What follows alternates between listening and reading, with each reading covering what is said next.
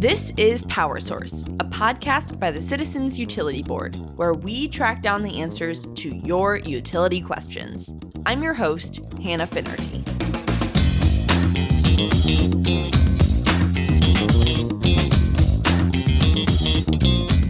Last weekend, I went to the hardware store and I picked up some caulk to close up a few leaks that I had noticed around my kitchen windows. Now that it's getting colder outside, I had started to feel a slight draft coming into the apartment, so I wanted to patch it up before the weather gets too cold here up in Chicago. But as I was wandering around the aisles of Ace, I, I got curious about other easy fixes that I could make around my home to keep the cold air out while also saving me money in the long run. So I reached out to Akosua Gooseby, a weatherization expert who works for Elevate Energy, a Chicago based nonprofit that ensures that the benefits of clean and efficient energy use reach those who need it the most. Like CUB, Elevate is a member of the Clean Jobs Coalition, which is pushing to pass the Clean Energy Jobs Act, comprehensive clean energy legislation awaiting a vote in Springfield. For this episode of Power Source, Akosua is giving us a rundown on weatherization and offering some tips to help prepare your home for the winter. So, my name is Akosua Gooseby, and I work at Elevate Energy. I'm an outreach coordinator, and I've been with Elevate for almost two years, two years in March.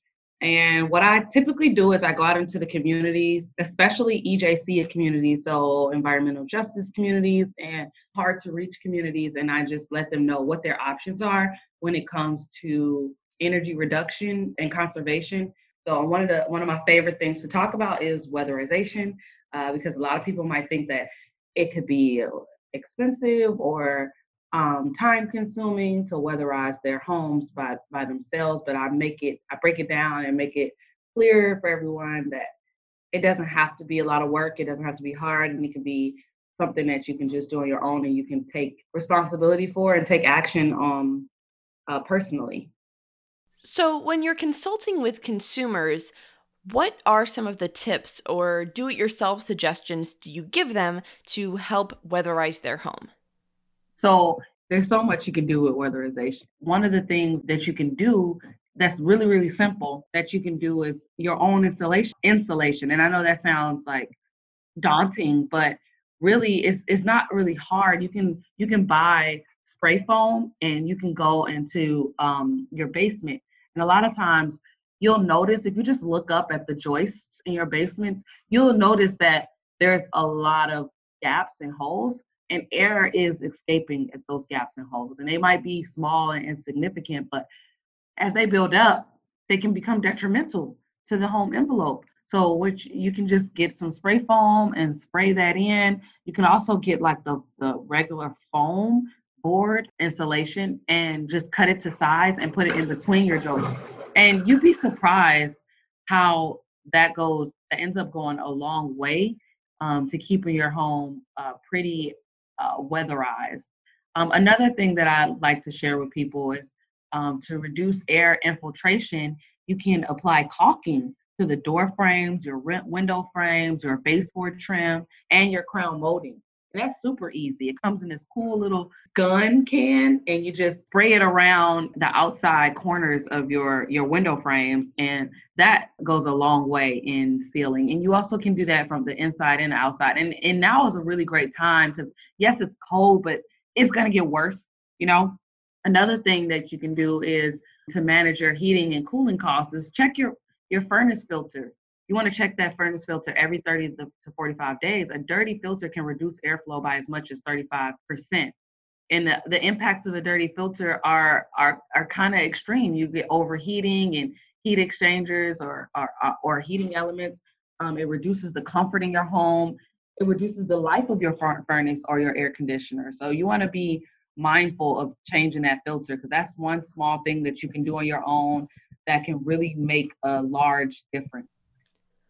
It is a huge waste of money to heat your home just to have it all escape outside, or have outside air come in and make your space chilly and drafty. Just to reinforce the point, weatherization is really important. But Akosua points out that there's another money waster in your house your toilet. And then I like to talk about how we can conserve energy with our water costs. Um, our water costs, a lot of people don't realize that we are throwing, we're literally flushing money down the toilet when we flush our toilets. And I say in my house, we have a, we have a, if it's yellow, let it mellow. If it's brown, flush it down rule in our house. You don't have to flush the toilet every single time you go to the bathroom. That's gallons and gallons of water being flushed down your toilet. Uh, you want to reduce your energy costs, um, your energy usage by managing your water heating costs. So a water heater insulation jacket will provide more insulation to your water heater and reduces standby energy loss, which is electric water heater. Um, this is for electric water heater use only. So you want to insulate hot water pipes with foam pipe insulation. Um, make sure that your, you set your water heater thermostat to 120 degrees and also check there for leaks. Beyond the bathroom, she had a few other simple money saving tips. Our microwave costs the annual annual operating cost of 20 to 28 dollars. The refrigerator costs 42 to 60 dollars. The dishwasher costs 40 to 62 dollars. The clothes washer costs 28 to 48 dollars. The dryer costs 138 to 152 dollars in annual operating costs.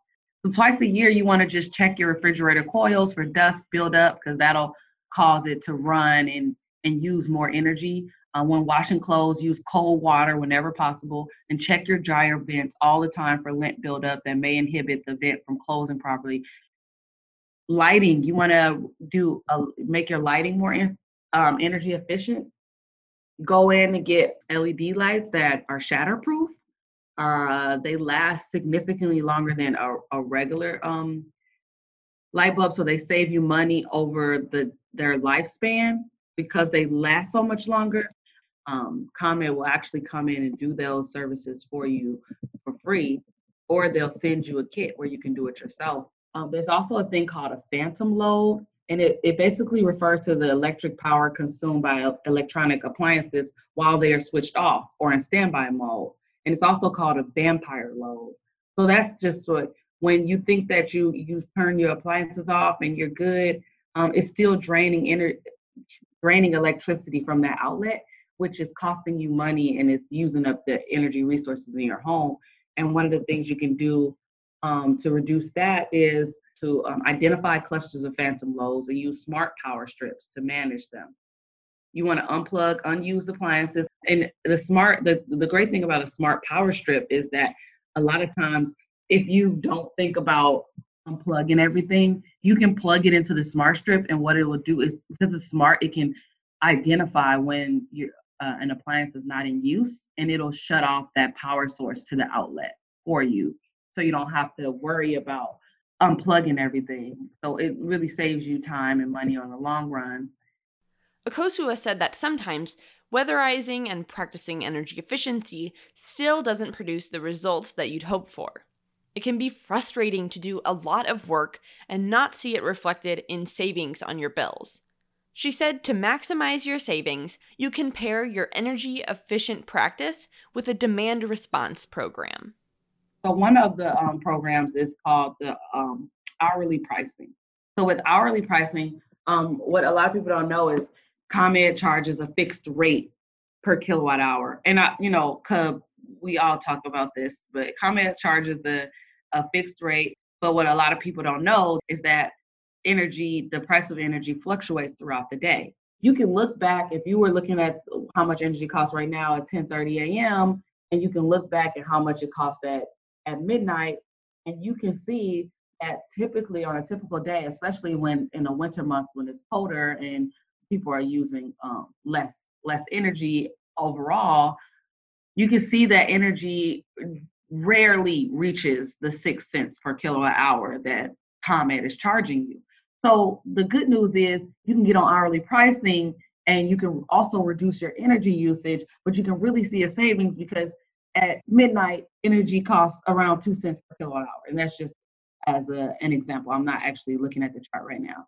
Um, and then at 8 a.m., let's say it's, it's three cents per kilowatt hour. And it might peak around noon, let's say five cents per kilowatt hour. But all of those peaks and valleys they work in our favor because they typically never reach. And if they do, maybe it's one, at one point in time during the day once a week, that's six cents per kilowatt hour. And then also sign up for peak time savings. Like it, we won't see much savings now because it's the winter month, but if you sign up for peak time savings, this means that when ComEd projects that there's going to be a, an exorbitant peak or spike in our energy usage, that's usually on those super hot days that we might have in Chicago, 100 degrees or 90 degrees. Um, they will call you or reach out to you, whatever in the whatever way you deem best, and let you know that we, we're going to have a peak time savings day, which means um, if you reduce your energy between, let's say, the hours of one to seven, um, you can see a savings on your bill. And it depends on how much your bill is, or how big your property is, or how big your apartment is, or how much you you reduce. But personally, the last time I did the program, or the last time they had one and I participated, I saved thirty dollars on my my month that my monthly bill. For ComEd customers, you should look into hourly pricing or peak time savings. Ameren customers have similar programs called Peak Time Rewards and Power Smart Pricing. So, what does this all mean for your bill? If you do it all, if you practice energy efficiency, if you weatherize your home, and you sign up for the right pricing programs, Akosua says that you can save anywhere from 30 to 70% on your bills, which can translate into hundreds of dollars saved each year. For more information about weatherizing your home, visit CUB's website, www.citizensutilityboard.org.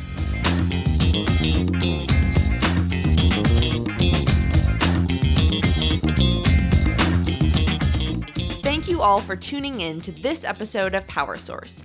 Hopefully, you learned a thing or two about preparing your home for the winter and saving on your utility bills in the process. A huge thanks to Akosua Gooseby from Elevate Energy for coming on the show. If you have a question you'd like answered on a future episode of Power Source, send me an inquiry at hfinnerty at citizensutilityboard.org with your question.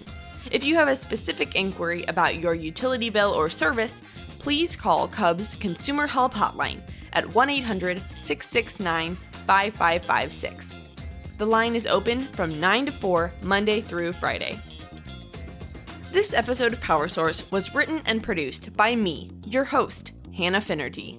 If you liked this episode, please hit subscribe in your podcast app and visit citizensutilityboard.org for more information about utilities in Illinois.